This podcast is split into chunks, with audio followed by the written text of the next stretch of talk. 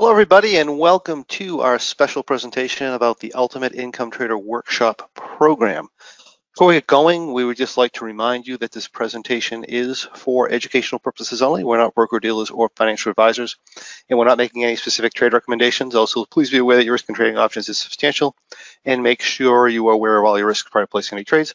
Also note that if we show any trades in the presentation and or results, they're hypothetical computer simulated trades unless otherwise specifically stated and that hypothetical trades can be different from simulated trades for many, many different reasons.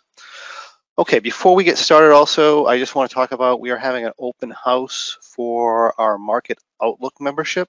If you would like to attend that, it's going to be on May 25th at 9 p.m. Eastern. If you'd like to register for that, you can just go to our website at lockeinyoursuccess.com, go to coaching, and you'll have a drop-down box. You go to your Market Outlook webinars, and you can sign up for the free open house right here and see what we do when we talk about the markets and how we can be helpful to you in your income trading. Okay, so back to the slideshow here. Awesome. All right, so let's talk about Ultimate Income Trader. Now, I've chosen to share this presentation with you today because of the challenges that many traders are currently experiencing with trading with the recent changes in the market environment. I mean, this year alone, look what we've gone through. We've witnessed uncertainty about this pandemic that we're in, and that has led to unprecedented actions by our government to literally shut the economy down. And it's also led to an extraordinary amount of stimulus being pushed back into the economy, which in turn has created this record-breaking daily point moves, record-breaking market cycles, and uh, you know implied volatility skew curves unlike anything we've ever seen before. And as a result, many traders may have experienced some drawdowns in their portfolios. They may have had some substantial losses, and you know others may have done fairly well. But my question is, why would a trader with extensive education in the market essentially and a good knowledge of complex option spreads why would that type of a trader why would they experience an excessive drawdown just because something new happened in the marketplace? Well, the answer to that is because many traders truly believe that they're going to find or create a trade where they simply do the exact same thing month after month or week after week, and they just do the same thing over and over again, regardless of the environment, and they're just going to continually make money. I think they're going to make a money machine out of that. And, you know, I can see where this belief might come from because it's easy enough to create that perfect strategy in backtesting. All we need to do is we just need to tweak our strategy enough and form fit it to the past to the point where it, just happened to work all the time. We happen to make all the right decisions at the right time with that strategy, and it's made money consistently through backtesting. The bigger problem with that, however, is that like what happened over the last several months, realize that markets change they do things they've never done before, meaning that if you've back tested a strategy and you've gotten wonderful results, and that's a common thing, right? There's a lot of strategies out there that have wonderful results back tested and even good results in live trading for a couple of years. But if you've done that in backtester, and even if you've back tested it properly and you actually interpreted the results properly, which is an extremely rare event, by the way. Most people, when they backtest, they they don't back test with uh, all the things in mind that might go wrong in live trading. But if you do do that, you still don't know what's going to happen as far as results into the future because markets change, sometimes substantially. And we've had evidence of that very recently. But, you know, even for those of you who think that they don't, you know, we need to talk about that because, you know, if you just if you think what just happened is a one-time event, I'm telling you to think again. Because you know look if, if you were trading back in 2006 and 2007 and that's when I started trading a lot of traders thought they had it figured out. And what happens? Along comes 2008 record implied volatility levels record point moves uh, implied volatility skew curves like we've never seen before. Does that sound familiar something that just happened now. If you were trading in 2009 and you figured you went through the crash of 2008 and you thought you had it all figured out, along comes the 2010 flash crash, right? Record daily point move, record implied volatility spike, something we've never seen before. If you thought you had that all figured out in 2015 And uh, you know, then along comes 2016. We had Brexit. Uh, again, we had some record point moves, implied volatility shifts. And then we had the 2016 election where we had an unprecedented rally, an upcycle like we've never seen before.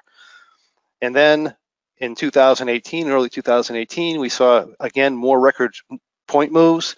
We saw a record implied volatility shift. We've seen saw implied volatility products blow up.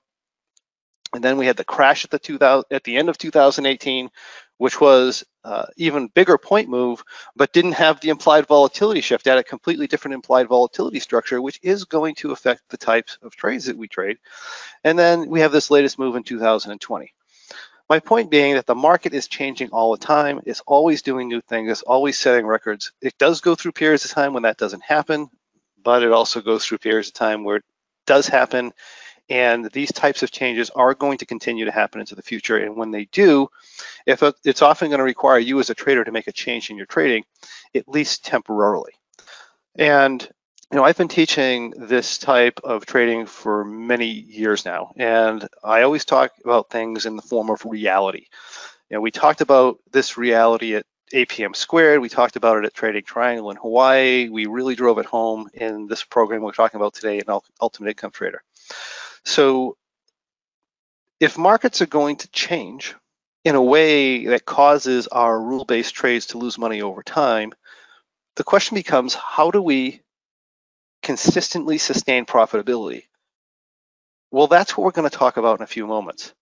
So what I have for you today is a recording, and it's a recording of a presentation that Stephen Hammett and I did after we got back from the Ultimate Income Trader workshop. And the reason I'm sharing it as a recording is because I happened to listen to it the other day and I was so blown away with how good it was and the information and the lessons that were involved in it that I just I said I can't I can't do better than that. It, it the, the lessons are incredible. It's right when we got back and it just shows the enthusiasm that was involved when we did that and realize the insights and the lessons that you're going to see are incredible and they're going to be extremely valuable to anyone seeking a consistent income through trading. So once you've heard the lessons that are in this, the, the presentation is about an hour and 20 minutes long. Once you've heard the lessons, if you find yourself wanting more, I'll show you how you can get more information and how you can do that. I'm gonna watch this along with you. If you have any questions during the presentation, please feel free to type them in and I'm gonna answer them as is appropriate. So without further ado, let me just start playing the video. So let me put that on for you.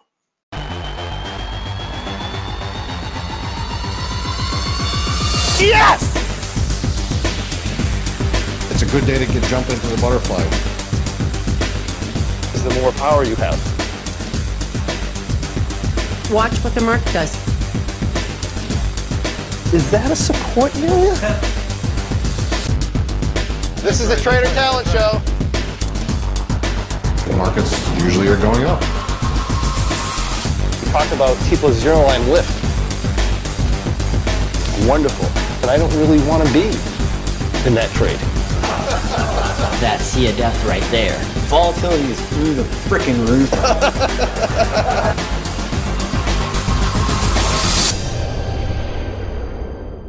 hey, welcome everybody to our Ultimate Income Trader informational webinar. Today, uh, Stephen Hammett and I are going to be discussing the Ultimate Income Trader workshop that we had in Boston. So uh, first of all, welcome Stephen.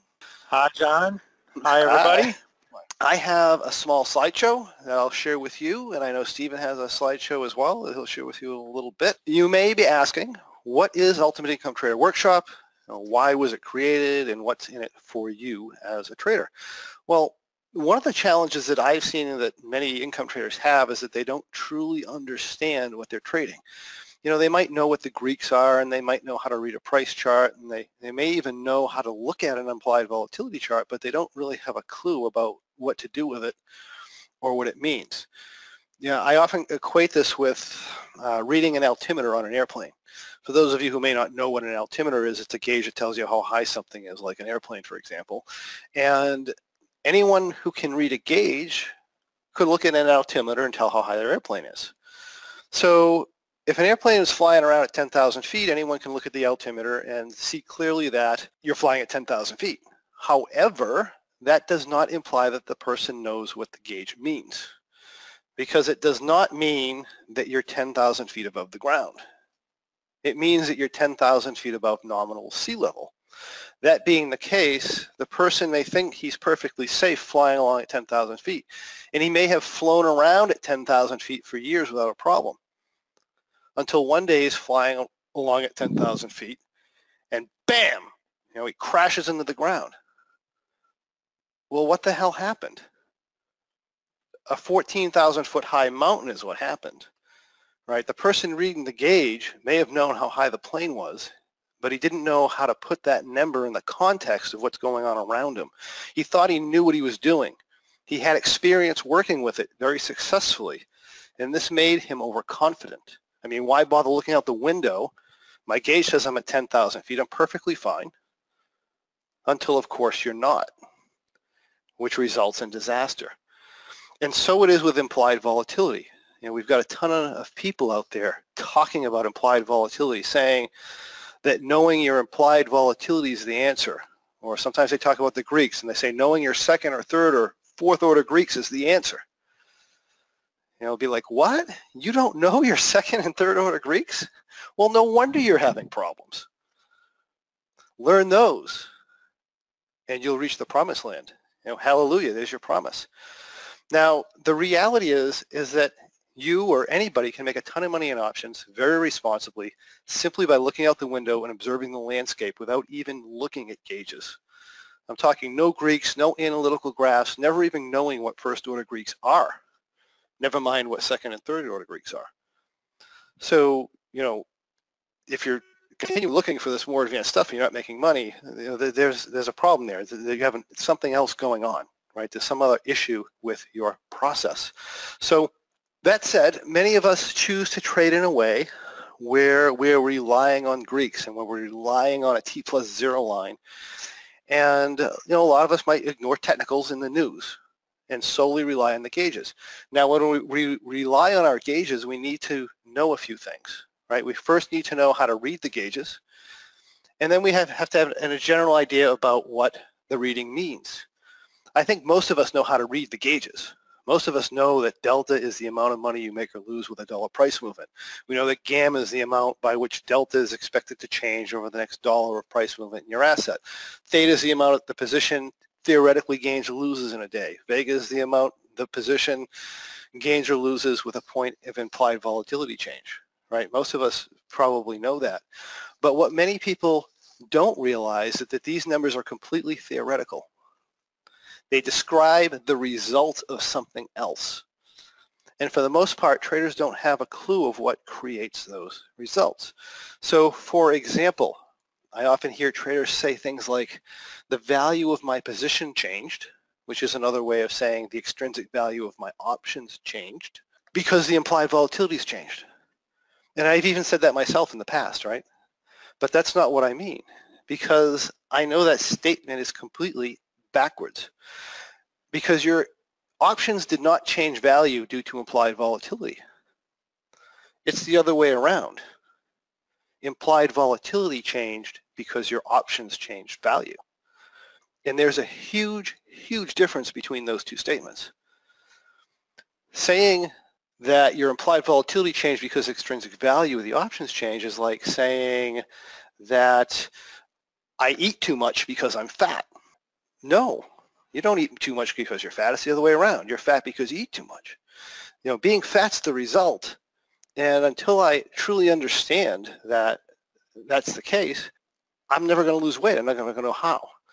It's the same thing with IV. I can't expect to be able to understand and predict implied volatility by looking at an implied volatility number because implied volatility is a result, which means if you're depending on implied volatility to do certain things in order for your trade to work out, you'd better understand the forces that determine the implied volatility because that's the only way to really make meaning out of the number itself.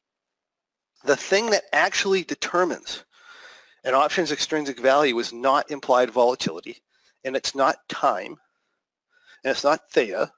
The thing that determines an option's extrinsic value is market demands. The extrinsic value of an option gravitates to the point where the buying and selling demand on that option is neutralized. Period. It doesn't matter how far you are from expiration. It doesn't matter. Any, nothing else matters. All the Greeks in the implied volatility numbers, all they're doing is they're making an attempt at logically explaining the emotionally driven price of an option. They're a result. They do not create value. So your question should be not what is implied volatility doing, but rather what is determining the buying and selling pressure on this option right now and what has to happen in order for that to change. So that comes down to two things. It comes down to fear and greed. And if you know anything about fear and greed, you know that they're not logical. They're emotional. What this means is, is that the Greeks that you're looking at, they're trying to logically explain an emotional behavior. And for those of us who are parents of teenagers, we all know how well that works. My point is being that rather than expecting an option to change value according to its Greeks, realize that Greeks are simply a measurement or the result of buying and selling pressure on an individual option. So an Ultimate Income Trader, our goal is to fully understand what specifically drives option prices at specific strikes. And to do this, we look at the players in the market. What are their roles? How do they think? How much influence do they have over price movement? How much influence do they have over implied volatility? What time frames do they influence? What makes them greedy? What makes them panic? By knowing these things, we can understand why extrinsic value and therefore implied volatility changes. But even better than that, we can look at the implied volatility levels and tell what the major participants in the market, the people who are driving the market, we can tell what they're thinking, which in turn helps us make better trading decisions, especially when it comes to things like implied volatility and things like that. Which brings up a point. Why the heck do we care about implied volatility in the first place? Well, one of the things that you should understand about non-directional income trading is that if you're truly trading neutral, in other words, you don't have any in the many directional bias. If you're truly neutral, the only reason that we make money as income traders is because the actual price movement in the asset is less than the feared price movement in the direction or directions we're taking on risk over a certain period of time. When a statement like that's true, we make money. When it's false, we can try and compensate for that. In other words, if we were wrong, we can try and compensate for that by making adjustments. But if the movement of the asset far exceeds the perceived risk on entry in a direction we're taking on risk, we're going to lose. Now, one of the things we discuss in the program is the fact that every trade we put on says something. It tells a story. And if you look at it this way, it really helps you understand your trades a little bit better. So your story creates or it defines your winning and losing scenarios with that trade. And believe me, no matter what you think you're trading, it always has a winning and a losing scenario. So an example of that, if, if I put on a long call, let's say out of the money, and I expect to win the trade, the story or what I'm saying is I believe that the actual upward price movement in the asset is going to exceed or be better than the feared price upward price movement in the asset because that's the only way that I win. If it's less than that, I don't win, right? So unless, of course, that option was deep in the money or something like that, right? In which case you're directional, and that's a different story, right? That's telling another story. But in the case of an out of the money call, that's the story. If I sell a call out of the money and I expect to win, I'm saying that I believe the upward price movement of the asset will be less than the feared price movement because that's what has to happen in order for me to win. Now, as we get more and more into these complex strategies and we start introducing adjustments, we're doing the exact same thing. We're creating a story of when we're going to win, a story of where we're going to lose. It's just a more complex story, has more plot twists, and it brings a lot of variables into the story. But it's the same thing. So, for example, if we do a broken wing butterfly and we start with our price outside the tent. And we have no upside risk on entry. We're saying something like, well, I'm going to win if the market moves down slowly. In other words, the market moves down, but down less than the feared price movement at the time of entry. And I'm willing to break even if the price sits or moves up. Because if I sat here, pretty much that's what I do. I might gain a little bit outside the tent as things decay, because we know the T plus zero line pops out there. But generally, that's what I'm saying. And then maybe I might want to apply an upside adjustment strategy and maybe a downside adjustment strategy. But if it was an upside adjustment strategy, it, the strategy might say something like, well, I want to make a certain amount if the price sits or continues higher, and I'm willing to bet that the market will not move down um, or move down even less than I did on entry because by leaning my position in a manner where I make more money to the upside or if I lean it in a way where I make money indefinitely to the upside, I am taking on additional downside risk and I will lose faster if the market comes down if that happens. Those are just the principles and the mechanics of things. It doesn't matter what you're trading, right? Or perhaps I'm some, saw a trader who does something that's maybe a bit more complex. What if I'm doing something like this? This is, these are the same trades, by the way. I have two options in different expiration months. I have uh, long options in April, which is closer to expiration. I have some short options in June, which are longer term options. Uh, gives me a T plus zero line that looks like this if I fix the expiration graph for, for the closer date, right? And this is telling us a story, right? We are basically betting that in this case, the fear in the market or the, the asset is going to move down less than the fear in the market in, the, in trade A which is our longer term market, right? We have our June market and we have our April market, those two different markets. So I'm basically betting that the, I'm betting that the, the actual down movement is less than the feared down movement in month A. But if I'm wrong and we do get a down move, I'm betting that the actual movement far exceeds the fear that was in the market when I entered my long puts okay? And if everything works out, that's great. If everything works out and the price just goes up, I'm fine. If the price goes down crazy and it affects my short-term market more than it affects my long-term market, I make money. But there's a losing scenario to this trade, and it's quite nasty. If, on the other hand, I get a volatility shift, in other words, if the downside move in the market is greater than the feared move in the market when I in my long-term options, but the move does not affect my short-term options. In other words, the fear doesn't escalate in the short-term market. So the market moves down enough so it puts, maybe it's something that's long-term or maybe the, maybe the short-term market's already escalated in its fear. If that's the case, I get a down move and my long-term market starts to freak out, and my short-term market says, well, we kind of expected this, this position gets absolutely crushed and destroyed. So there's a middle ground there. And that's basically the, the type of story that we're saying by putting on this type of position. So when you look at things in this manner, right, when you look at things in this manner, you get a really great understanding of what has to happen for you to make money as well as what your risks are as they, re- as they relate to implied volatility. And if you couple that with the understanding of, of what drives the extrinsic value of the options, it creates a really in-depth understanding of your positions and your actual risk, you know, what you're actually risking.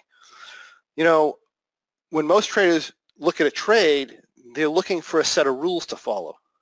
You know, maybe they back test the rules. Um, maybe they modify the rules. But in the end, many traders find or make a set of rules and they hope that what happened in the past is going to continue to happen in the future so they actually get, they actually make money, right? Hopefully without getting wiped out. And sometimes it works for a while. But there are three main issues that we have with that type of a thought pat pattern or, or, a thought process. First is that the exact same situation doesn't repeat itself over and over again it sort of repeats itself, but it certainly doesn't precisely repeat itself, and it doesn't have to even be similar. The same move that reversed at just the right time in backtesting when you were taking on way too much risk may go the other way this time. The implied volatility shift that happened to occur and made you a boatload of money this time might go the opposite way with the same price, type of price move and blow your account out. And I say this because I've seen it happen. You see, one of the challenges we have as humans is that we delete, distort, and generalize things. And that's a good thing in a way because we have to do that in order to survive. Because we have so much information coming at us at any moment that we'd be paralyzed if we didn't delete over 99% of it. So we have to generalize like crazy just to get through life. For example, if we didn't generalize that a certain rectangular shape in a certain part of the room is a door and probably has some sort of handle and it's going to open one way or the other or maybe slide, you know, we, we'd never get anywhere. I mean, if we had to relearn what a door was every time we came up against an object that was slightly different, you know, what, if it was red instead of blue? You know, it's not a door anymore because you have to generalize just to look at the same shape with a different color and realize it's still a door. So generalizing is a great skill to have. But when we generalize and we assume that just because the price reversed in the past or that implied volatility reacted one way with a price movement in the past, if we generalize and think it's always going to do that, it can create some really big problems with our trading. You know, especially if you decide to over leverage yourself. I mean, it can be really bad. The second thing is when traders go out and they actually go out and they trade a rule set that they've spent so long developing, they usually don't actually trade it the way they back tested it. And assuming it back to, assuming the person back tested the trade properly, which I mean that's a whole other subject, right? But assuming it was actually back tested properly, if you don't trade it the way you back tested, you're not doing the same trade. And therefore, even if history does repeat itself, you have to be you have to expect a different result. Right? It's not going to be the same. You do something different, you're going to get something different. In which case, I have to question the point of doing the back testing in the first place. And lastly, conditions change, laws change, policies change, technology changes. Something that's worked for years might just stop working. So you need to be able to realize how to recognize that and how to be adaptable to that. Now, one of the things you've probably seen me do if you if you've been with me for a while, especially in a live event, is to look at a trade even a trade that's completely new to me, something I've never seen before. And I can pretty much tell with 95% accuracy when that trade is going to do well, when it's going to go poorly, and more importantly, how bad it's going to get when things eventually turn out of favor for that system, whatever it happens to be. Now, I believe we all have superpowers. I know people who are much smarter than I am. I know people who are much better at theory than I than I am.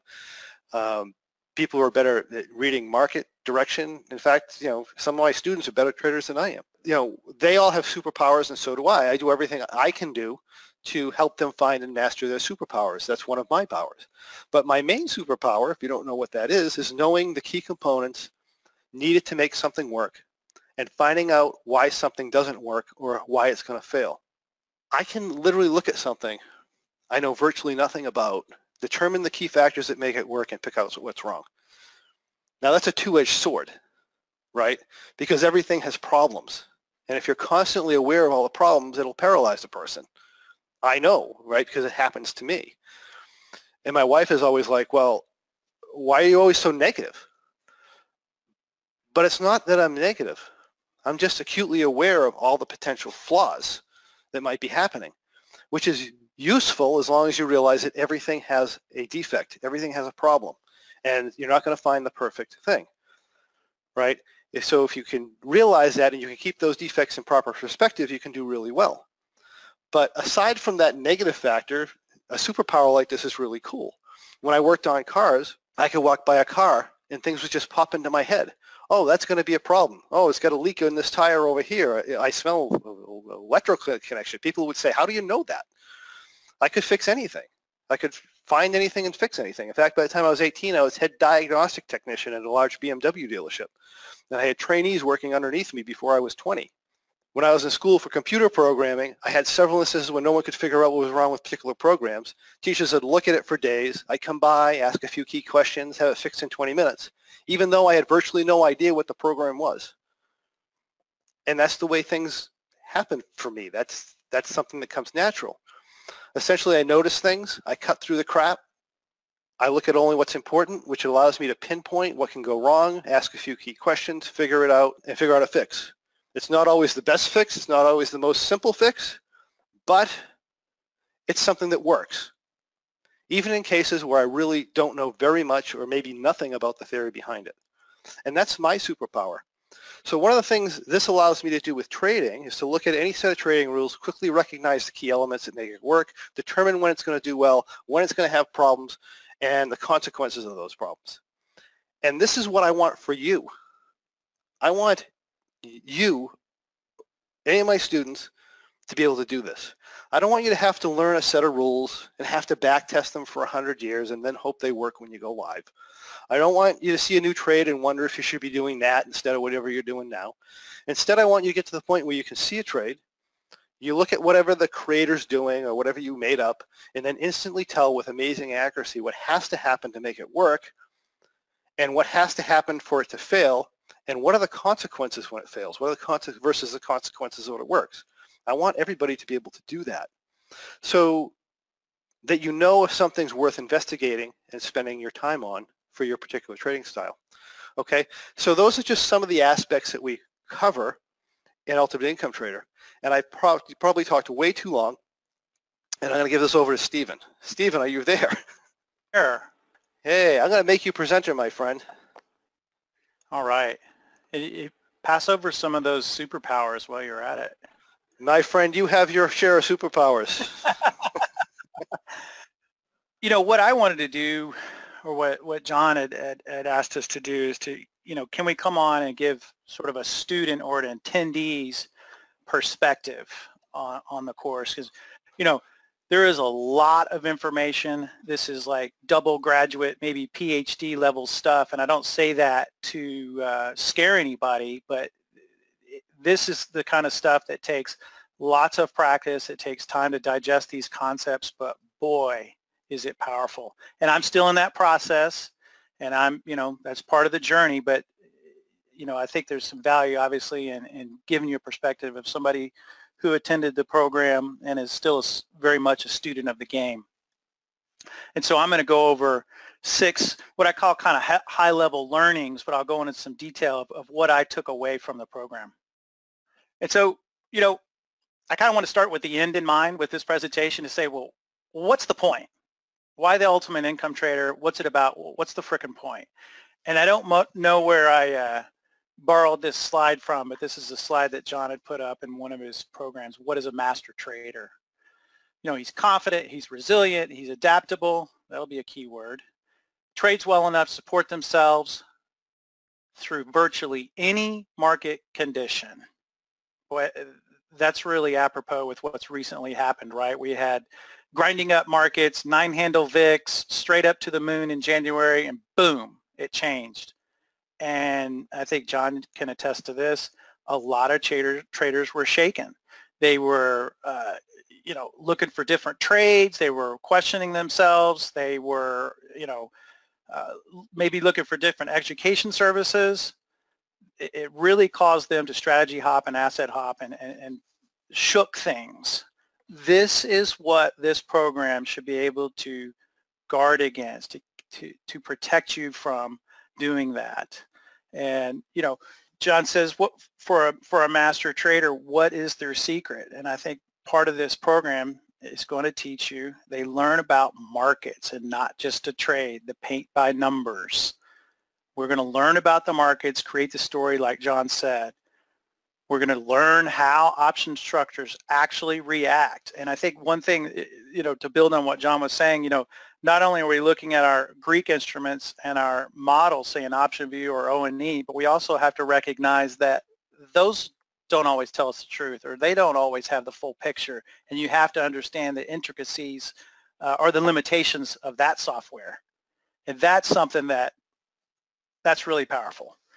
When the, when the model's telling you one thing and the market moves and it's the result is totally different and you're screaming and yelling at the software, which I think we've all probably done. You know, when you when you uh, have the skills that you could get out of this program, you'll you'll start to understand and anticipate the shortcomings of that model, and it'll really help your trading. I think that's very powerful, Stephen, because like I said, the analytical models are, I mean, they're just a model and they make certain assumptions and you as the trader are the one responsible for determining whether the assumptions the modeling the model is making is going to actually come to pass if certain price movements happen. Right. Yeah. And I think that that happened a lot last year. You know, the right leg right leg crush was a was a recurring theme with a lot of people, and you know, the model wasn't picking that up because we were such an, an abnormal uh, sort of skew market, if you will, and, and a grinding up market, and it, it, creates problems if you don't really understand what's happening and how how you can maybe uh, uh, combat that, so to speak. And then, you know, the last bullet point here I wanted to highlight was a master trader understands there, there is no holy grail and that the effectiveness of any system comes and goes. And that includes, you know, all of John's wonderful systems as well. And, you know, certain aspects of them, it's probably more accurate to say, um, the effectiveness comes and goes. And so we have to be aware of that. And so to really, you know, to master this game, to master your craft, I'm gonna I'm gonna go through sort of the six elements that I think that you that you need to learn that this program definitely brings to the forefront. And one big central theme is it teaches you how to get in tune with the market, its ebbs and flows and its patterns, not only from an IV perspective and a, and a price action perspective, but from uh, an option markets perspective. And so with that, I think I'll just go through the summary of the six lessons. Awesome. Or the six takeaways. Yeah. So the, the, first, you know, the one that was really obvious to me that I've always uh, felt like was part of the end game, if there is one um, in the learning process, is adaptability. You know, be, becoming, uh, getting to a level where no matter what the market throws at you, you can adapt. Okay. You know, when there's bows and arrows coming at you, you might need a shield. If, you know, if there's something else coming at you, you might need a little bit different protection. Or if the market is just going haywire, you've always got something in your, in your quiver or your, your, uh, um, portfolio of strategies or tactics or whatever ready to go. You're adaptable. You know, you can shapeshift. It's like water. Water can go around anything, right? It can change form. That's the kind of the kind of state you want to be able to get to, or that's at least what we strive to. And I think this program definitely gives you the ability to adapt and be a true adaptable trader. And, and for me, that's what that means. I think a lot of people say, you know, you got to be adaptable. Well, that can mean a lot of different things. But for me, it means, you know, being able to change and move with the market no matter what it throws at me. So that I have a consistent equity curve. And I may not be trading the same kind of trades and the same kind of structure. I may be all over the place. But at the end of the year, I've got that consistent equity curve that I'm always striving for. And the second learning was, you know, John really kind of drove that home on his part of the presentation is how do we make money or what drives that? Where, where do the gains and losses come from? And I'll go into detail on that in a couple slides later. The third takeaway is this powerful combination. And to me, this is probably one, one of the superpowers, right? Is when you combine that understanding of IV skew structures, not just, you know, absolute value IV and not just looking at one IV curve, but, you know, the structure across time, horizontally and vertically, and you combine that with some, you know, basic technical analysis and charting. I, I, don't think John's ever felt like, you know, you had to know every single indicator of the book or know, you know, what an bearish engulfing pattern. We're talking about fairly simple, very basic technical analysis. When you combine those two things, bam, that's a superpower. You're on your way to master trader. And that's probably one of the main thrusts of the whole program is to be able to use that information. And so number four, I think number three on this list leads you to number four, right? So when you really understand skew uh, to a, to a deeper level and and some basic technical analysis, you know, even some advanced stuff. Although I, I don't think John, you know, you ever get into indicators and all this other fancy stuff. It's not that hard. I think a lot of people either don't believe in technical analysis and patterns and whatnot, but you know, I would say give it a chance check it out first. And when you combine those two together, your mind will open up to all sorts of trade possibilities. For example, a positive vega and gasp a negative theta configuration. Yes, those kind of configurations can make money if you're using the skew and your technical analysis in your favor. You can make all kinds of configurations and structures that we usually don't consider. And then number five, you know, it, it seems like the first four things lead, leads us down a path of complexity. The big shocker, I think, at kind of the end of the program, John, for me was like, wow, wait a minute. We're, we're kind of saying, yeah, once we get all this high level or this deeper understanding on our belt, we're really moving back to simplicity. Mm. Because I think a lot of people tend to associate complexity with higher returns. And as you said in the past, that that correlation is not necessarily always the same. And in fact, it could be the opposite. Yeah, I agree completely. And I see that more and more people getting more and more complex and making less and less money. So, Yeah. Very, and very I think good the point. simplicity as a yeah, as we'll show, it comes in a different form. It's not necessarily simplicity, say, in the, in the context of a UB1, like where it's just strictly rules based and you're, you know, you only have one or two things you're doing. I, I don't mean simplicity in that way. I mean simplicity over the campaign. And then number six, once you've kind of got one through five internalized, it allows you to kind of sit there and lay out the trade plan and you visualize literally how this the, the four, five, six different ways or however many ways that you've planned for, that it's going to play out. And so I'll go in depth on a little bit more on each one of those those high levels. And some of it may be a little bit redundant, but I think it's worth talking about. So adaptability, right? So we're moving away from repetitive trade structures, which is pretty much everything that's out there in the market. There's nothing wrong with it. The paint by numbers, know, we kind of hear that term tossed around. It works great. You know, you have to find something that fits your personality, fits your lifestyle, fits your risk tolerance.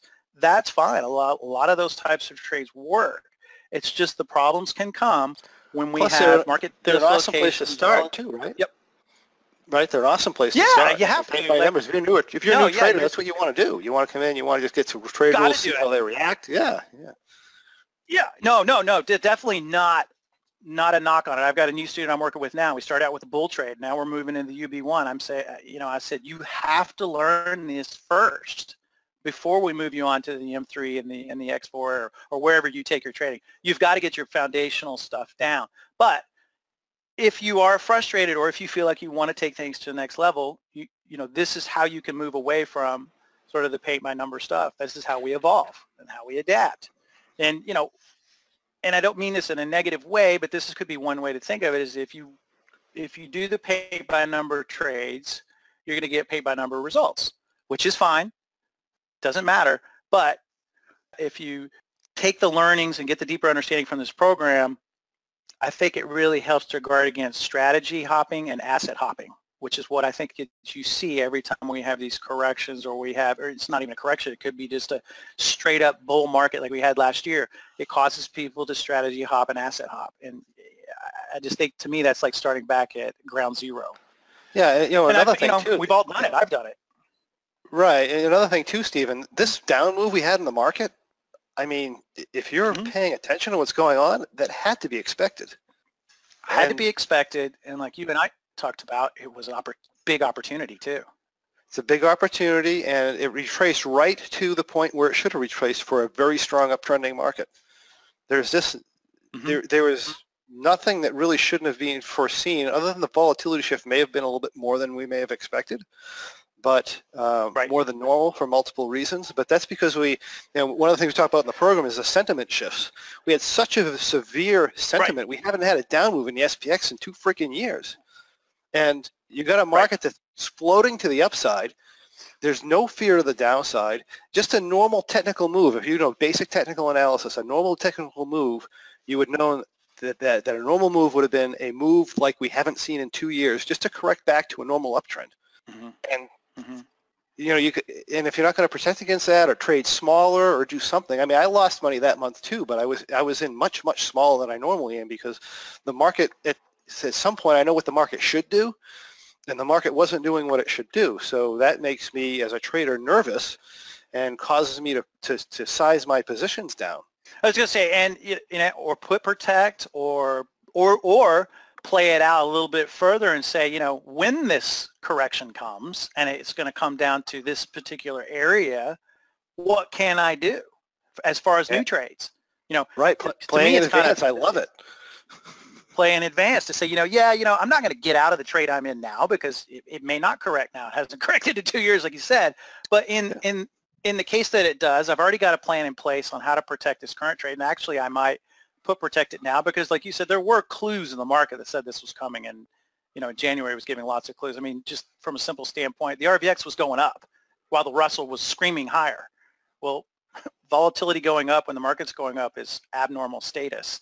So, Mhm. you know, that right there, you know, so you have a plan uh, in place to deal with the current trade, but you say, you know, when that correction comes, what am I going to do to take advantage of it? And this, the ultimate income trader is, is, is where that comes into play. is to help you get prepared to take advantage of opportunity, not sit there and play defense all day long.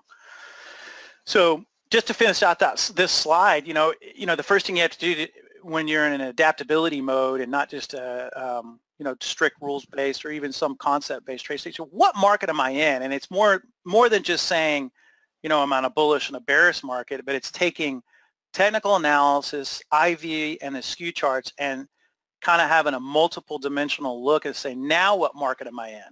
Well, you know, I'm in a bull market, grinding market, but I'm also in one where, you know, the, the VIX is, is at a 30-year low. That's a, that's ab, I'm in an abnormal bull market. I think you could probably characterize it as that. Mm-hmm. And that there's a correction coming. You know, it's like point number three, build the story by using more than just, well, it's bullish, it's bearish. Well, but yeah, but we have access to more context, right? IV, skew, build the story. And then that helps us to adapt our trades. Nice. And so this one is, is the bullet point number two. Uh, this is the one that I, I thought was really great when John's in the uh, program talking about it. He's like, you know, it's almost like you kind of want to say, no, you guys all got it wrong. Not, not the students, but, you know, the educated universe out there, right? And so I think it's great when you hear, you know, we're theta traders. What do we think? We, we trade theta, you know, and I'm like, yeah, well, you know, there's not the theta gremlin who sneaks into your account at night and he, he sticks that theta number into your account. And, you know, and, and he, he especially puts, he puts two deposits in your account over the weekend, right? Because you're positive right. theta trade, you know, he's, he's sticking that money in your account. You're making that money. No. You know what a, really good example of that is, Stephen, is yep. that, and I noticed this because I put one of these on. I put on a negative delta SPX butterfly, uh, broken wing butterfly back in, I don't know, mid-January maybe and the price went up, and the price went up, and it got crushed. But theoretically, it was like over a month since I had put it on. It was either late December or early January, but, but was, I, I, think so. It must have been late December. It was over a month I had this trade on, mm-hmm. and it was a negative delta butterfly. And if you looked at the T plus zero line, it was developing a nice little hump in it, and everything mm-hmm. was going to be perfect. Well, the market pulled back right through that butterfly, and by the time it hit the center of the butterfly, despite a month going by and my theta working for me for how long? I don't know. Right. Despite that, the thing was down an incredible amount of money. right. By the time it got back there. So yeah, yeah, and I mean, so what did the Greeks mean?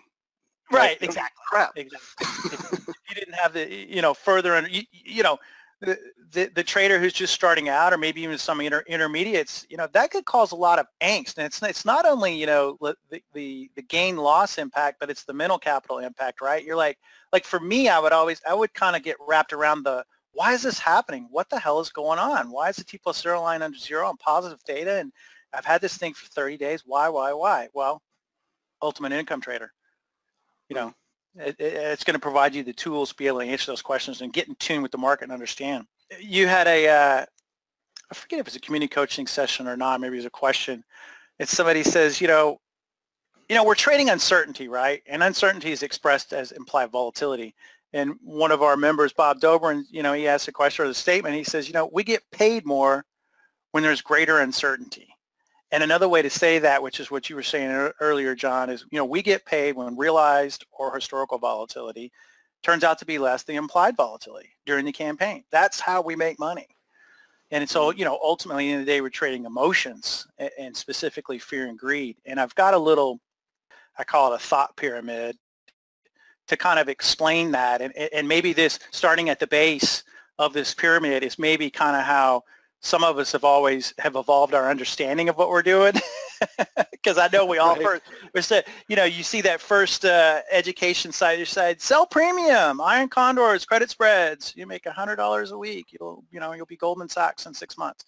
So you know that's the way we kind of think of what we do is what income trading is. You're selling premium. And then you kind of evolve and you think well no okay uh, it's theta decay it's theta decay you, you know that's what we're really doing. Sure, okay, that's fine.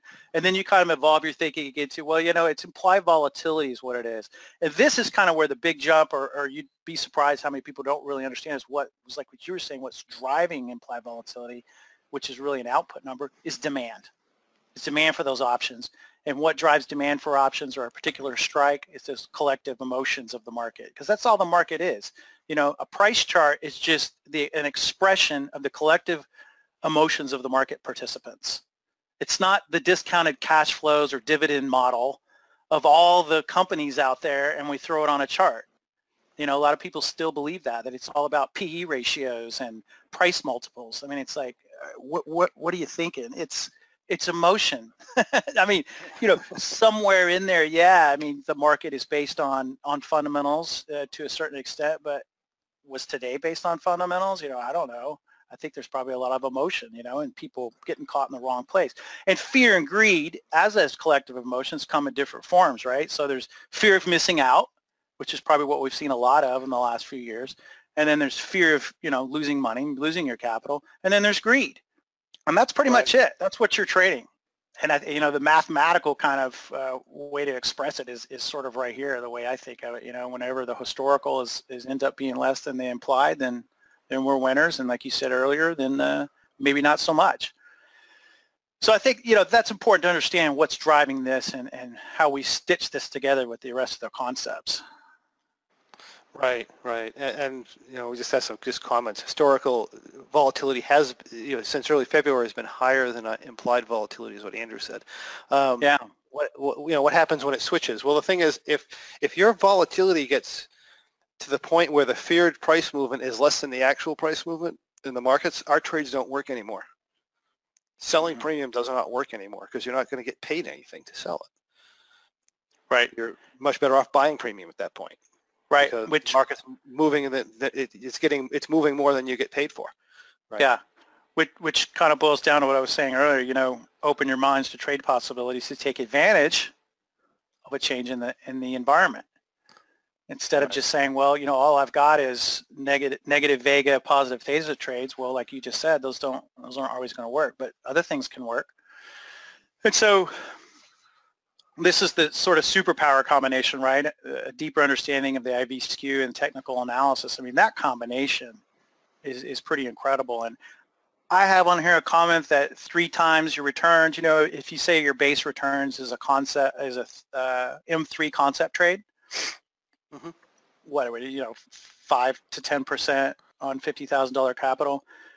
Right. Applying this understanding and this kind of these these techniques I mean, 4x, 5x times the returns is very possible without increased risk and plant capital. I mean, that I mean, that's kind of the takeaway, right? I mean, that's that's what you take off the slide and go, well, I need to check this thing out.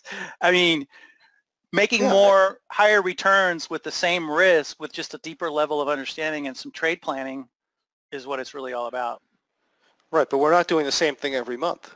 Right. right? We're, right. we're taking a lot of different things into consideration, not just technical analysis, not just volatility, and not just the news, but how the three are interacting with each other. Yeah. As, yeah, as it, where our opportunities in the market. Yeah. Right, and and that's that's a good segue. That sort of speaks to alignment. You know, becoming aligned with the market and looking at things kind of in a 3D manner, like you just said. Not only price action, not only IV skew, but across expirations. Not only the T plus zero line, but maybe even another dimension butterfly pricing, tracking it, and then across expirations. You know, you take all that together and you're building a story and you, you, you're, you're getting in alignment with the market and you're prepared for, for what may be coming down the road. Yeah. And like I said here, you know, understanding all these kind of things gives you a sense of a deeper sense of how that fear and greed, which drives option prices and, and applicability, how that's being allocated Right, right. It, yeah, it, and it's it's very realistic, you know. And I think we also talk a lot about the sentiment of the market and re, and just understanding what that is at any given time. Right, and and you know, and we always we kind of always think of it in, in kind of silos or one dimension, right? We can all look at a price chart and say, yeah, well, you know, we're in a bullish market and higher highs and, and, and higher lows, or you know, and then we say, well, then there's the IV and I, I kind of know a skew chart, and then well, you know, then the other day I was looking at TP Plus zero line. Pull all that together. I mean, it, you know, it's all kind of already in us. We all are kind of a lot of us intermediate and advanced traders. We've always kind of see that, but this this helps you really wrap all that together into actionable items. You know, and building a new trade. And so I think right. that's that's the jump that uh, this program ha- helps people make. Awesome. Okay, so, you know, okay, great. I understand the IV skew and I'm an adaptable trader. I've got a deeper understanding. Now, now how does this help my business, my trading business, my trading plan? You know, we understand that currently the big uh, IV shifts or major transitions really hurt our trades. So, you know, can we step out away from those constraints? Can we break out from that kind of thinking? Because I think, you know, what we do when we asset hop and we strategy hop is we're still just going to a negative vega, positive theta trade when we have a big shift. You're not really changing anything. You're just, you're kind of avoiding a condition that happened now rather than you're not, you're not in alignment. You know what I'm saying? Like people will adjust their trade because they're feeling pain because of a certain market dynamic and then they fix that part, but they haven't really, they're still not in alignment with the market. Right. Yeah. I, I know completely what you mean. There's, you're not really fixing anything. You're just kind of dodging the problem. Um, and, and you made this comment, you know, you, we reviewed all sorts of different trades and it was like, you know, at the end of the day, the tent behind the money income trades, they're kind of all the same, just repackaged and renamed. And I'm generally speaking, and again, not a negative, but let's, you know, we have to understand that all these trades are sort of basically the same in a lot of ways. So they at least they, they definitely have a lot of the main characteristics the same. So you're not right. going to just put a name on it and change the adjustment strategy and now it's a totally different trade that can that has that's adapted to this new market. Not really. It's not really going to it's not going to give you that kind of an outcome. When you have that understanding again, you say, you know, can I go away from this defensive mindset and be offensive? And I, I think you brought that up the other day, John, in one of our presentations, and that's that's where another kind of giant takeaway is from this program is how can I stop being in a passive mode oh, the market's gone up. I've got to roll up. Ah, oh, crap, that takes an hour. I'd rather just do verticals. You know, it's that kind of thing. That's a defensive right. mindset. And there's nothing wrong with that. Yeah, but you can is there a way can we go offensive? Yeah, exactly. You know, and I think I think we all drift to this mindset naturally. I think mm-hmm. that's what's been going to us, and we've seen it to the extreme lately with these crazy hedge trades, right?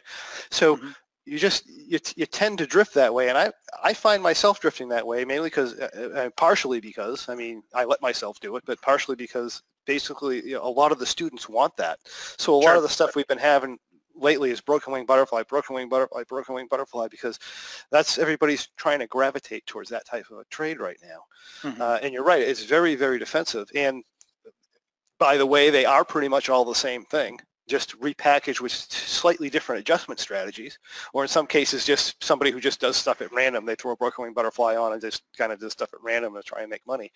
But mm-hmm. but we do gravitate towards that. And one of the things that hit me is one of my students from doing this exercise, and it was Wayne. He comes out and he says, "Well, we are traders, aren't we? Mm-hmm. You know, what's the difference between a trader and someone who trades?" I mean, someone who trades sticks on a broken wing butterfly and hopes it works out or has a fixed set, set of strategies. There's no artistry in that, and you can only expect a certain amount of results from that, and you can't really expect to be varying to different market conditions from doing that. You know, right. a, a, real trader is going to come in. They're going to come in. They're going to they're going to be aware of the landscape. They're going to know what's going on. You know, in all the areas you were talking about, and they're going to make a judgment as to where the best opportunity is, and they're going to trade offensively. They're, they're going to trade to make money. They don't trade right. to to not lose. I mean, you know, a true trader, I mean, yes, you have to control your risk, of course, but your primary objective here is to make money. If your primary objective is not to lose, you can't expect to make that much. Right. And and that's a great segue because you know one of the, the culmination of the program was is John had had us all break up into uh, work groups and small teams, and he gave us a um, a market scenario, a, a real one in the past, and he just says, you know, go for it. Do your trade planning, craft a trade, tell me what you would do and, and, and how this trade will, will play out. And our peak team, I, I'm going to have to pat ourselves on the back. I thought we we were uh, unique in a lot of ways, and I, I want to uh, give a big hat tip to to the team. And it was Susan Fife, Ed Costa, and uh, our trade designer Wayne Klump. And we came up with an M, M21 style trade, which required some trade planning up front, a lot of hard work up front, which Susan was really, really good about. And the rest of us uh, were marveled at her ability to run through that stuff so fast. And we developed a positive, negative, negative theta trade in the class. And in the program, John uh, does uh, one-on-one reviews with I think there were four teams, right, John, or were there five? There were actually three that we did reviews on. Three reviews, and he just gives feedback, and uh, and it was a really amazing experience to kind of really. It was the whole open your mind up thing for me, and it was an aha. And so, you know, this last quarter, we're in a straight up market. I did my trade planning, took some live money. It was basically based on that pink team strategy, and I made 28% return on capital. Nice. And so, you know, to me, that was just like, you know what? No, not only did I pay for the course, but it was just like, holy crap. I'm looking at the market and the option configurations and the structures and the adjustments in a totally different way. And, uh, you know, now, now I've got another, another way to approach the market. And I actually have added this trade to my portfolio of, of strategies. And so, you know, that's what you could do when you, when you pull all this together. And if you want a sneak peek of that trade, it's in the program. that is, that's right, because you guys went over it. Nice. Yeah. yeah, and we go over it in detail. So, you know, I, to me, I think that that's that's really where uh, where the rubber meets the yeah, road. we, we spent well over an hour doing, going over the setup. Oh yeah, behind behind behind it, and and, yeah. and how it went. Yeah, nice. And and you know, I'll just kind of speak to this slide. I'm not going to go bullet point, but but as far as like that experience with that trade we did, you know, all the hard work was done up front. There was a lot, some te- uh, technical analysis and charting that we do. John provides a, a spreadsheet for you to do. You go through all that once, and you kind of have, you know, you kind of have your technical analysis plan forever going forward. And you just kind of fill it in for, for current or recent activities. And we, we just plan out the trade. We crafted the trade. If it goes here, you know, then we're going to do X. If it goes here, we're going to do Y. And you, all the hard work is done up front. And that's where I come back and say, well, once the trade is on and we're in the campaign, it's simple. I'm not kind of mm-hmm. wondering. I'm not just concept trading. I'm kind of executing. I mean, sure, you know, you might have something in your plan and how you're going to deviate from it, but it's kind of more in the sense of let the trade ripen. Let the trade work for you instead of, you know, kind of the other way, what we're sort of used to. And, and when I say simplicity, that's kind of what I mean. You know, you've got, you've built your probability map of how the trade's going to unfold and you just sort of let it happen. That doesn't mean I'm not adjusting or I'm not taking action. It means that you know every day we're not doing some incremental thing. We've already sort of planned for all that. It's sort of a bigger, a wider look. And that kind of leads me to this last slide, John, of of visualization, right? So once you've once you've done all the hard work up front of the trade planning and how this is going to play out, you just kind of think of it, visualize it. It's like a golfer, right? Before they, they kind of close their eyes, you'll see some golfers, they'll close their eyes and they're going through that mental exercise in their mind. I know, John, you, you've probably got a little bit more advanced analogies of this, but yeah. they think of the shot, you know, like the variables, what's the distance, what's the wind, what direction is it coming from, what are the, they take all those variables into consideration and they think, what's the trajectory, you know, that I wanted this shot, what's the shot shape, once they have that in their mind, then they go execute the shot. And it's and uh, it's very similar with this. You know, all your trading is done up front, like I said, and you just dance with the market. You're in alignment with the market. It's already planned out. It doesn't mean everything is going to work out as a profit, but it means that you you've put that you've stacked the odds in your favor even more. Right. I think that's an important point you brought out. I mean, yes, we, we increase our, our, odds even more because we're taking the landscape into consideration, and it's extremely powerful. But at the same time, things don't go as planned. Right. Right. We make these plans. Things don't go exactly as planned. But what we do know is like when we plan out a trade is we have indicators where we're going to change our opinion. So we have spots or areas or things that might happen that might change our opinion. And we know that ahead of time going in. And we play those out. And the visualization plays a really strong part in that. In other words, you know, I'm going to take my trade and I'm not just I'm not just going to visualize it going perfectly. I mean, that doesn't really do me any good. I mean, mm-hmm. it gives me an idea of how it might go, but um, realistically, I need to visualize it, all the scenarios that may play out, and make an estimation of how much my trade's going to be drawn down and all this other stuff. You know, you know, like I said, one of the things that I can do, and I've told people this for a long time, is I could take a bearish butterfly at any given time. You could, you tell me the entry price in delta, and then tell me the market's here. This is the range the market's been in, and the market's here on this date in the future, and I can tell you within a very, very surprisingly accurate number what my profit and loss is. I can tell you what my delta is. I can tell you everything about that trade and how it's going to be, the position it's going to be in. I can tell you what my feelings of that trade are going to be about. Right. So you should be able to do that for yourself. When you set your trade up, yeah, you play out the right process. This is what I think is going to happen, but also play out every other process you can think of. In other words, by the time you actually put this trade on, you should have done it in your mind like 500 times. And the good mm-hmm. thing is you can do it really quickly in your mind right? And that you, you know all the scenarios, you make your best guess at how far down you'll be. That way, when it actually happens and you watch it play out, you can get feedback from that and say, oh, I was wrong when I was down this much. Uh, I was wrong. I was actually up money. Why was I actually up money?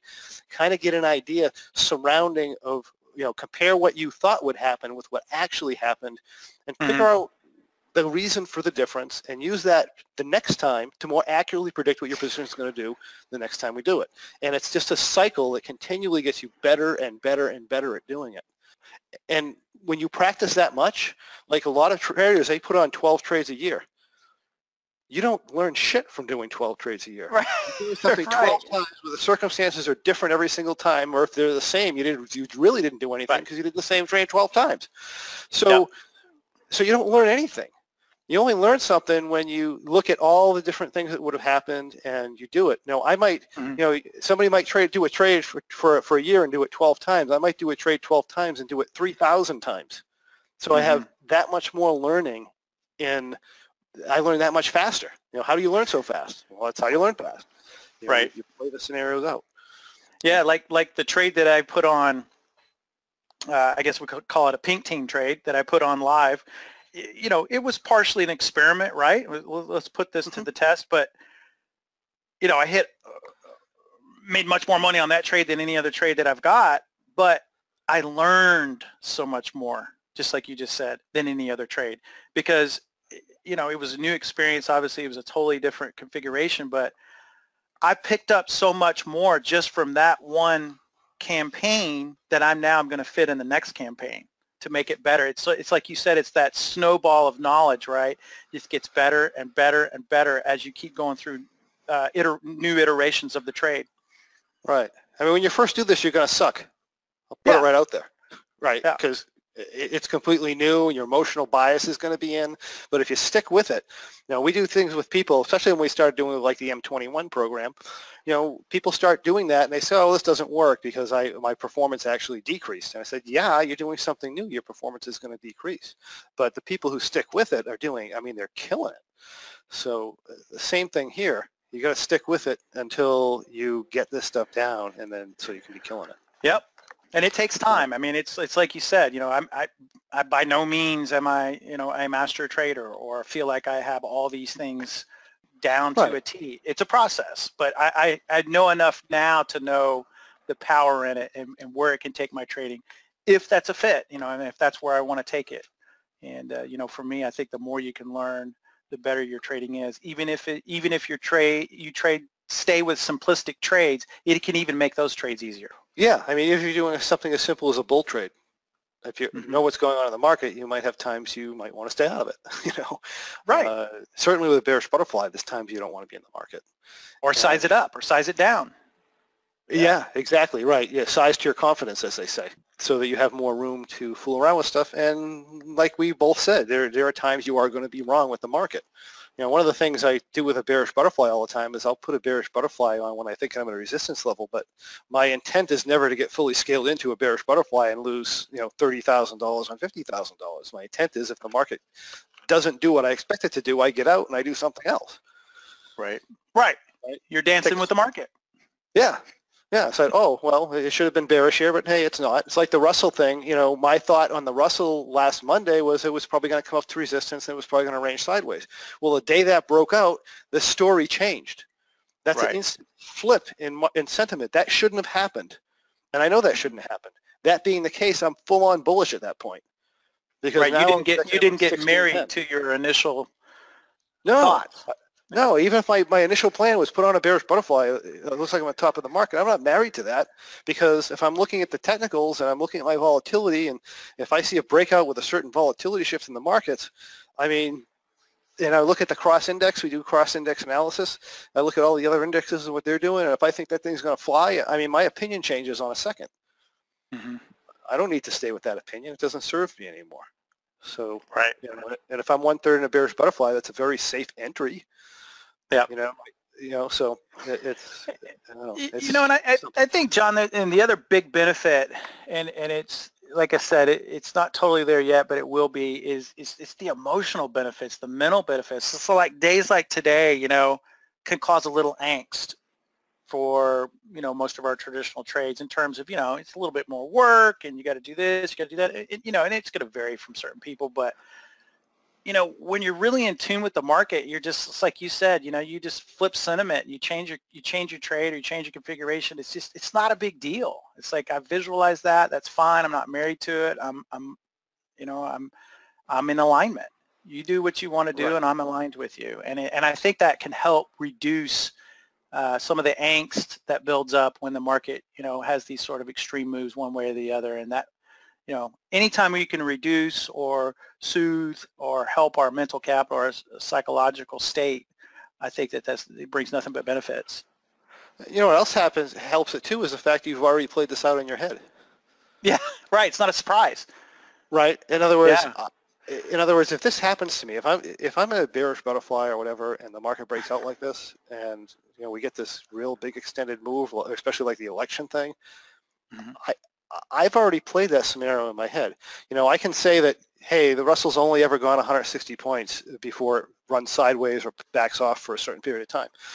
I can say that, and I can make a trade plan for that, and it's just extremely high probability because the market's never done anything more than that. It's probably not going to happen. I mean, there's, a very, you know, it takes my high probability trade and jacks it up even a higher probability. But there is that one or two percent chance that hey, it may do something the market's never done before, and Right. I need to play that scenario out in my head. It's not. It's not. It's going to go to 160 and it will reach or retrace. It's going to go to 160, and then if I happen to be at an important resistance point, maybe it's going to break out 30 points at that point, right? So I have to already play that scenario out and realize that this may happen. Pretty much guesstimate the best I can at my loss, and be okay with that. Otherwise, I can't trade the trade because by the time I get up there, I'm going to be so nervous at that point. I'm not going to be able to hold Mhm. the position Right. Right? I'm going to do the low probability thing and flatten out, and then the market's going to come down, Right. right? So that's just a, a that's a um, you know an example of uh, emotions getting the best of you at that point. You know, you, Right. you're playing out the perfect trade, but you find out when you're sitting there, you know, scaled in three thirds that you can't hold that kind of delta for three days. Right. And, and- and John, I just want to make the point, you know, the, the, the end game of this program is not so that you'll configure a brand new trade like, like we did with the pink team. That's not necessary. That's just one conclusion. You know, I think for the majority of people, it's how can I take what I have now and improve it and further customize it to me and to, and, and Right. getting in tune with the market better. I mean, you know, you don't have to come up with a brand new trade, a positive vega, negative theta, but you could, you, you know, you use this stuff right now to improve what Right. you got. But there's certainly times in the market where being positive vega, negative thrust, Yeah. negative vega is very beneficial. No, I mean, I, for me, I mean, that's, yeah, I just Yeah. didn't want, you know, the conclusion to be, well, oh, this is about how you can create your own trade. Yes, it is a pathway to creating new trades, which I think is Well, good. you create your own trade every month, really. I mean, Yeah, so, I mean, yeah. Right. Yeah. You could improve what you have, or you can you can create something totally new and and throw that into your portfolio of strategies. And when the market uh, presents a certain scenario, you'll know what to pull out of the bag. Yeah, exactly. So let's see. I have a question, and I'm trying to uh, read it and make sense of it. So see if you can make uh, see if you can understand this, Okay. Stephen. Maybe just how can we as retail traders, having limited resources and tools, decompose the attribute to our profit and loss among direction, time decay, IV drivers via delta, theta, and vega, P&L, so one knows what's actually contributing to the net composite profit and loss. In a nutshell, what does that say? Well, uh, to me, it's sort of this. What what's what's driving the the gains and losses in a in a uh, complex option position? Right. Emotions, Assuming you I mean, don't if, have, if he's asking what's the dominant Greek, I mean that depends on the situation, right? It depends on context. well, Greeks are results. So they're Mhm. results of fear and greed. So if you understand the fear and greed of the drivers of the market, in, in in other words, the major people who are buying and selling stuff in the market, if you understand that and what they're doing, like we talk about, you know, what's the psychology of, uh, you know, the big money investor? What's the psychology of this, and what are they trying to do, and what, and, and how do they usually try to take advantage of you? Um, that type of stuff. And when you know or have a good idea what they're doing, and you can get an idea of what they're thinking just simply through a volatility chart. If you look at charts regularly, you'll notice when it's unusual for the technical situation, right? that's so a- Yeah, I was going to say that's a great point, John, because it's been it's been demonstrated in the past. You know, the the market likes to fake us out, right? The look above a fail, look above and fail, or the snap and crack, or the look below and, and fail, and you can sometimes see that in your T plus zero line before it happens. Oh, there's Right. a little little change in my T plus zero line. Maybe it's showing up in the skew, and now I can see what these big big players may be trying to do uh, to the market, and I and I can uh, prepare for that. Right, right. And we, you know, we talk about whether the fear and greed and how to tell whether it's in a short-term market or a long-term market and, and you know, whether, the, Mhm. I mean, long-term players are not going to get, I mean, if you're a long-term player and something like February happens, I mean, you're not all that concerned about it. I mean, it's just a normal correction in the market. I mean, Right. you know, you know, so the, so the options market and say, you know, this September isn't really going to give a crap about what, you know, that little move that happened in February which Mhm. is a little move relative to what, what it usually is, but the short-term market's going to freaking freak out, right? Mhm. Because they don't, I mean, they don't have much time to deal with it. So the short-term traders are freaking out, but the long-term guys are just say, hey, this is a buying opportunity. And we saw that because, you Yeah. know, the buying came into the market again, um, as Right. it has been doing. So, so Yeah. doing that is helpful. Go ahead. Yeah, I was going to say, and, you know, at no point was from a technical standpoint, from you know at least a weekly time frame, was the the bullish case ever really at risk. No, was- no, not at all. I mean, Wells, we did is retest a very steep trend line. Right. I was like, okay, well, that like you say, that's that was expected. But when you're in the moment and volatility products are blowing up, it feels like, oh my gosh, is this the big reversal that we're having? And it's easy to fall into that, um, you know, when It you're is. in the fire. It is. But, you know, in one context, you should have known a, a move that size was going to cause a panic in the short-term market. And again, a normal correction size move. So, um, but anyway, uh, yeah, so, you know, I think they're asking, he says, I think they're asking how to do P&L attribution. I don't even know what that means. Like I said, some people have superpowers. That word is not mine. I'm not a fancy college person. Yeah, I mean, if, if they're saying, well, I mean, he's trying to say what's driving, what, what aspect can we attribute to what's driving the P and to me, it's just, I mean, it's just the emotions, man. I mean, Well, don't don't overcomplicate. Emotions are always driving your P&L.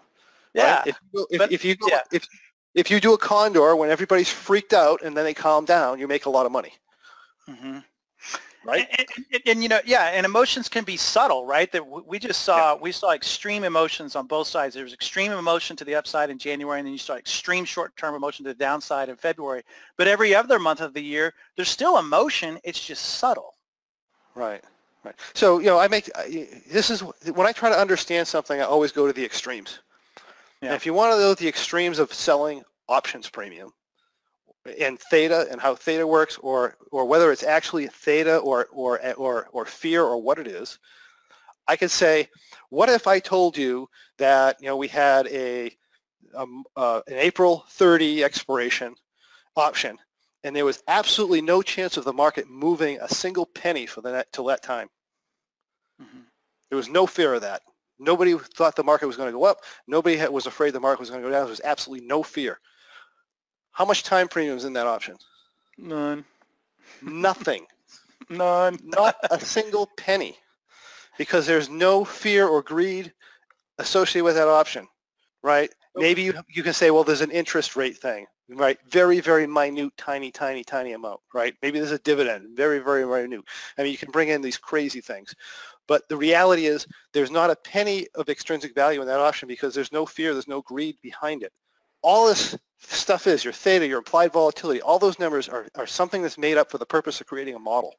And they're readings of the results of the price of the option that's driven by fear and greed.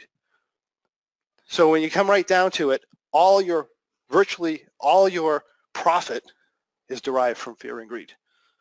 Right? That's the bottom line. And you can measure it via your theta number, via your volatility number, via everything else. But ultimately, is the fear and greed that's making those profits. Um, one other question here that we have quickly, and then we'll just, well, I guess we'll close up unless you have more to say, Stephen, but what psychological content is in the course? Um, I will make a comment on that, and I'll let you make a comment on that, Stephen. All my more advanced level classes, I sprinkle psychological lessons throughout the class. So, so realistically, I try to make everything about psychology. There's a lot of psychology relative to what the participants in the market are thinking. There's a lot of psychology as to how you're trading. And there's a lot of psychology going on when we start actually doing the real-time examples that we're doing, right? And I sprinkle it in throughout the program.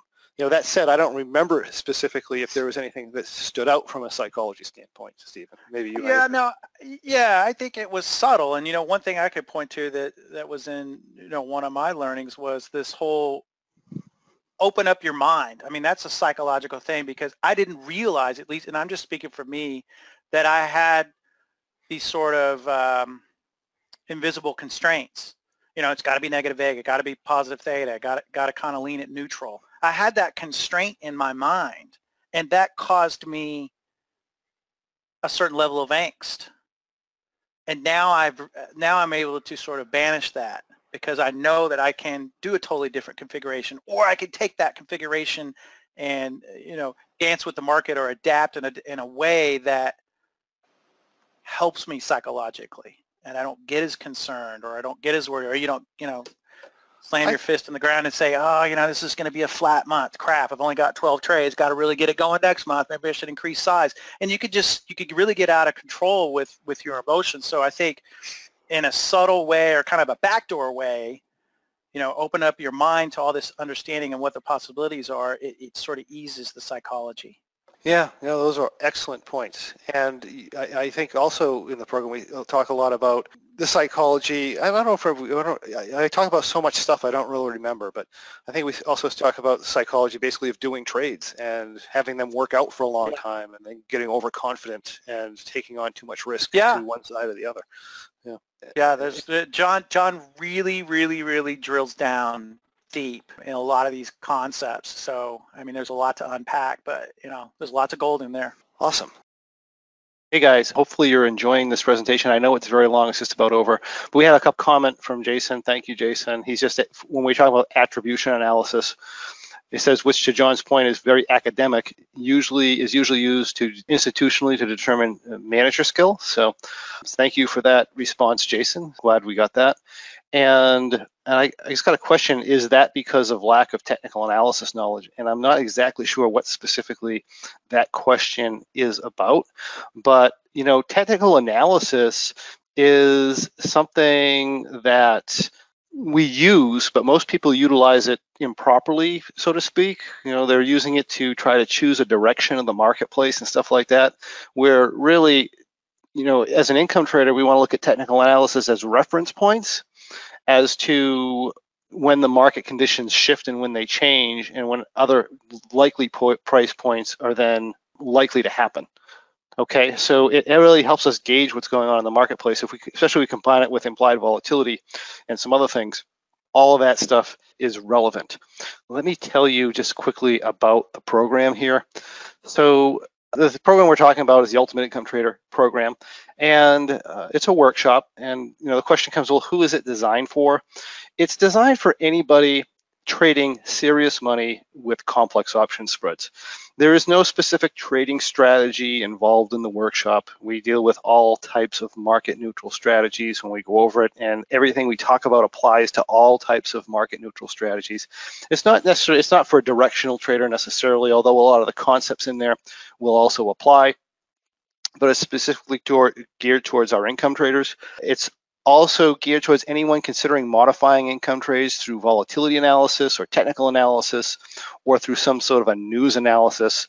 Anyone adding subjectivity to their income trades in any way. So, you know, if you have a, a step-by-step or a paint-by-numbers trade that you want to start, maybe adding a little bit of subjectivity to it, the information here is going to be critical. It also uh, you know, in the program, we're going to be talking about things like the factors that drive the extrinsic value and therefore the implied volatility of your options, which is extremely important to you because a lot of us trade that. Yes, we have intrinsic value in, in our options a lot of times too, and that's the directional component of the intrinsic value of the option. But a lot of the stuff we're talking about here is mainly applicable to the extrinsic value of the option, and that's mostly what we're trading. If you say you're trading theta, you're trading extrinsic value is what you're trading. We talk about the hopes, fears, dreams, and desires of the institutional investors and the short-term investors and the longer-term investors and anybody who pushes the market and how that drives prices uh, and implied volatility. We talk about technical analysis. matter of fact, we have a complete technical analysis, a little mini program in there. We talk uh, extensively about implied volatility analysis and news and what news means to implied volatility and the technicals. They all kind of work together in uh, this big conglomerate. We talk about how they interact with each other to reveal what the combination of these factors mean uh, in the program, again, we have a four-part technical analysis primer for those of you who maybe have, don't have any idea what technical analysis is. It's simple technical analysis with price patterns, support and resistance, trends, stuff like that. So, but it gives you the basic knowledge you need if you don't have any technical analysis. It gives you the basic knowledge you need in the in the way you need to look at it as an income trader.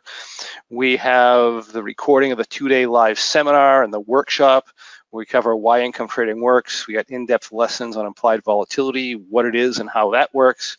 We talk about your psychology as well as the psychology of the market. We talk about who the major participants in the market are, the kind of power they have to move implied volatility and price movements and how they think, which is very important there.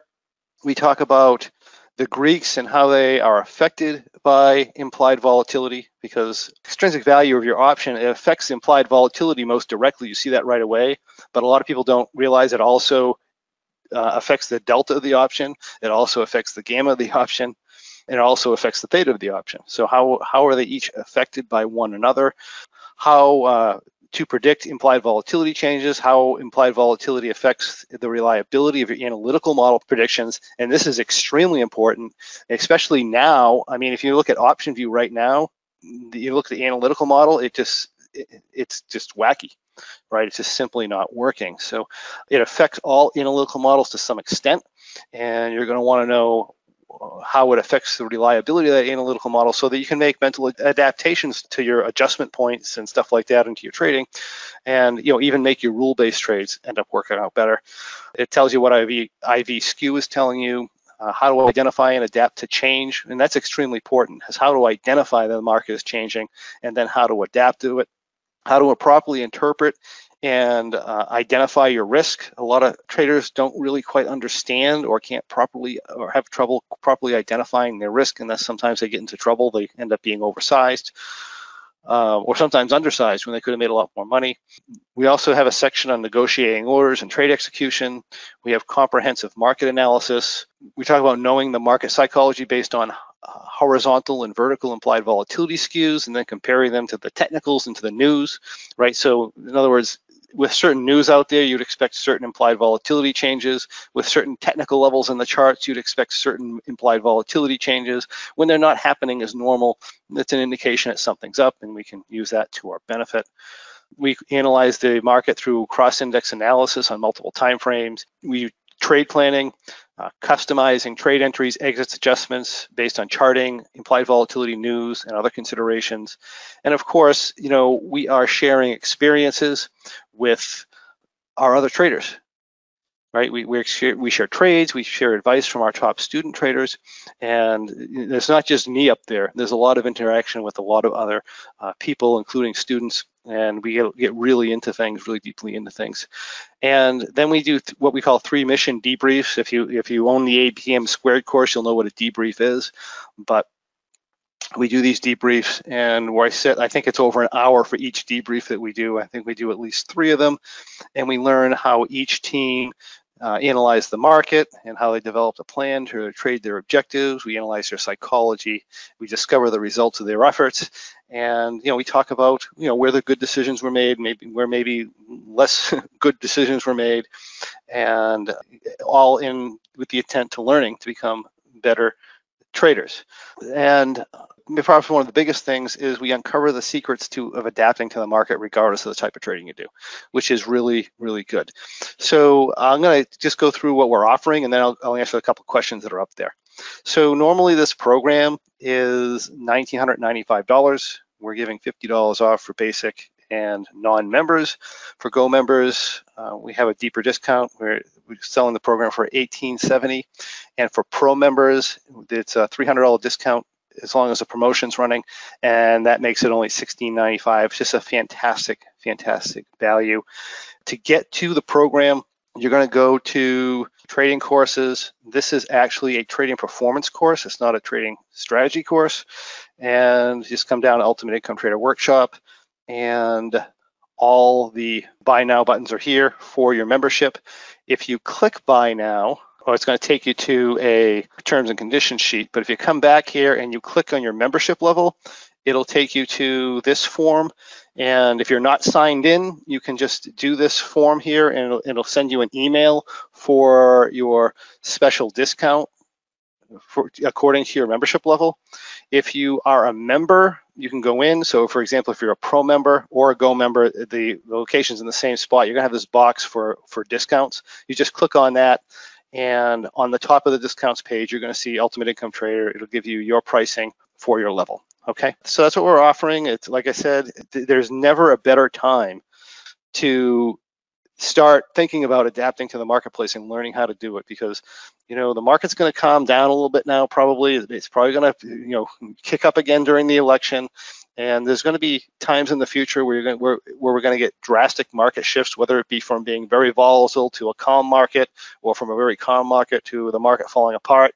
And as time goes along, these volatility levels and probably even the price levels, the, you know, the, the daily price moves and stuff, they're going to be setting new records in the future. You're going to want to know how to deal with that. And that's what this, this is, that's what this program is all about. Okay. So if I look here at the questions I have, what's the difference between this and M21? Now, M21 has some aspects of this in it. M21 has the, the trade planning aspects. In other words, where, we come in and we take a look at the charts and we look at the market cycles and all that other stuff. We analyze the market. We make our uh, thoughts about where the market might be going and that type of stuff. M21 has that, and and to do the trade planning. The diff the this has much much more. This adds in, first of all, the implied volatility component. It adds in the news component. It adds in a, a much deeper level of planning. And if you go to the M21, it deals mainly with the M3, the bearish butterfly, and the rock. Although M21 concepts can be applied to anything, but the M21 is mainly focused on M3 bearish butterfly rock. This here is is you can it's it's focused on any income strategy. In other words, we're not limiting anybody to say dealing with M3 bearish butterfly rock. We're saying, you know, any strategy that you currently have, you can do the adaptations with this, or you can create your own strategy and do the adaptations, or if you don't even have a, you know, uh, or you can you just make up something completely on your own. But whatever it is, the idea is adapting to the marketplace. And we also talk a little bit more about shifts of implied volatility. We get deeper into psychology. Um, there's just so, so much more in this program. Okay, that's the difference between M21 and that. So Alton saying, the question was, is it is that because of lack of technical analysis knowledge? And the and that is in response to selecting the wrong trade and not adapting as per today view. Yeah, so it's not necessarily because of lack of technical analysis knowledge. A lot of people and a lot of traders who are, you know, even income traders have a very deep understanding of technical analysis. The challenge is, is that they they don't use it for the right purpose. It's like using a hammer, you know, to you know to make a glass bowl or something. Um, you, you just you're not using it if you're not using it properly and you're not looking at it in the proper perspective then then you're not going to usually it's not going to be effective for you so you know one of the things that one of my students said to me is basically this type of trading is like a three a game of 3d chess where you really have to analyze the moves two or three or five or six or sometimes 10 moves ahead at, on multiple levels because we're thinking about where the price is going. We're thinking about where the implied volatility is going. We're thinking about where, uh, you know, what's happening in the news events. And we really want to have a really good idea when the situations are changing.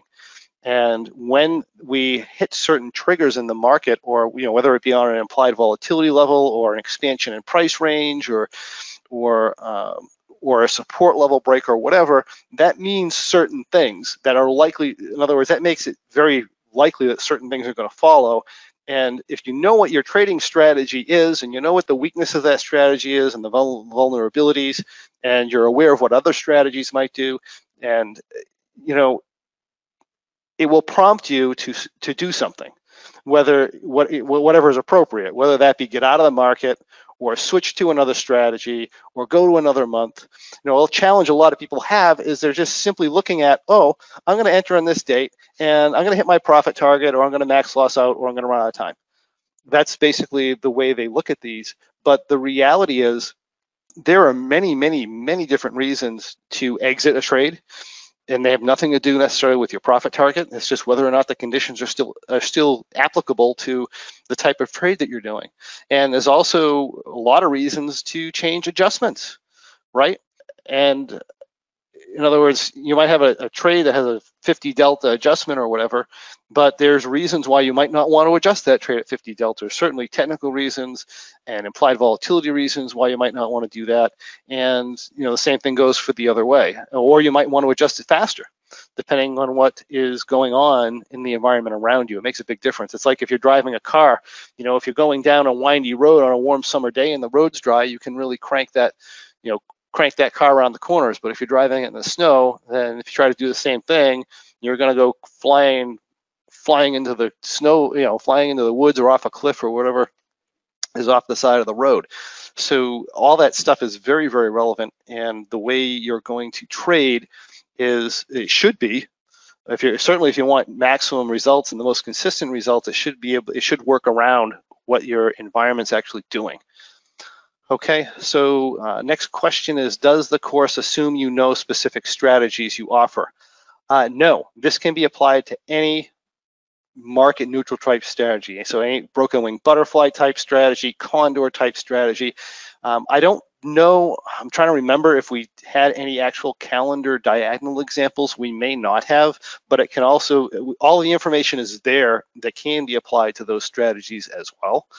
Uh, so any any type of market neutral strategy, and you could even apply it. You could even apply it to directional strategies because it applies to them as well, but we don't specifically look at that. The examples we give are primarily broken wing butterfly style trades, either on the SPX or on the Russell. So it, it, it, it doesn't matter what you trade.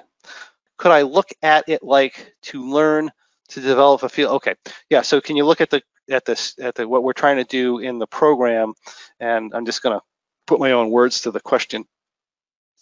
Can i look at it like developing a feeling for the market? And that's exactly what we're doing. You know trading is an art and you know a lot of people try to apply especially a lot of you know a lot of people who come into trading let's face it we're engineers we're logical type people we're uh, doctors lawyers uh, not everybody but a but a vast majority of them at least think on, tend to they tend to think on a logical level. There's not a lot of emotional people that get into this type of trading. A lot of a lot of those people are uh, tend to be directional traders that get into day trading. But and, and of course logical people. I'm just talking in a gross general, generality. But yeah, ultimately the market is an emotional machine. Implied volatility is an emotional machine it really helps for logical people to really get in touch with their emotions because if they can understand the emotions behind the market and the emotions of the traders and the emotions of the people pushing the market around, you know, and not get caught, up in it and analyze it for what it is, then you can use your the logical part of you to to go ahead and take advantage of that at that moment. The problem comes with a lot of people is when they try to put logical things into the market, you know, and they're trying to look at a support point like a point where the market will reverse or where the market will stop, and they're trying to narrow it down to a specific point. That is, I mean, you can do that, but it's not typically very effective with technical analysis. You're much better off to take a look at it and understanding the meaning of what's going on, and then um, and then apply that back into your positions so that you can understand when markets shift, you can understand when markets are generally the same or doing what they typically should be doing. And that can be extremely valuable information as you're trading and as you're going along with your trades and it gives you early warning signs so you can get out or maybe get a little more aggressive depending on uh, what's going on. And that's pretty much what the that's what the program's all about is to is to help you learn how to get those skills and then utilize those skills so that you can effectively apply them to your trading and become a much more consistent trader. Comment, the market owes us nothing is my thinking every day. Well, it's true, right? The market doesn't owe you nothing. And I also like to say that the market doesn't give a give a damn. I'll be nice. the market doesn't give a damn if you want to make money or if you think it's going up or you think it's going down or if you're in trouble or, or whatever. The market is going to do what the market is going to do. And, you know, the best thing we can do is realize we can't control that and work our strategy around that in the most effective way possible so that we can be making consistent money in the marketplace. All right, so it looks like that's what we have for comments, uh, and really uh, the rest of that recording is just a couple questions, and then a and then just the the sales information I just told you. So I think we are good, and I'd like to thank everybody who attended today, and certainly everybody who stuck with us for the whole presentation. I hope that you learned, you know, whether you want you'd like to get into the program or not. Then, you know, I thank you for coming. I hope you got a lot of learning out of this and a lot of lessons, and you can apply that you can apply to your trading. And if you have the program already and you're not utilizing it, please go back and review the darn program. And I find this even is even with myself, right? I go back and I watch some of the things I did and I, and I say, wow, this is that's some pretty good information. I should be following that advice and you know no no advice is good if you're not following it and no you know no processes or anything are any good if you're not following them and they're not and they're not in your mind so if you if you already are part of the program or if you, even if you've attended the live event i suggest i encourage you this is why we do the recordings to go back and view the recordings and get the information out there and you know because if you got if you got beat up by this move chances are you weren't paying attention to the shifts in the marketplace and you weren't adapting to them. Because Otherwise, you would have been doing fine. So we want to make sure that all the information we put out there that you're actually utilizing that information to your benefit and getting all your value out of it. All right, so thanks for joining me, everybody, and we will talk to you soon. Trade well, everyone.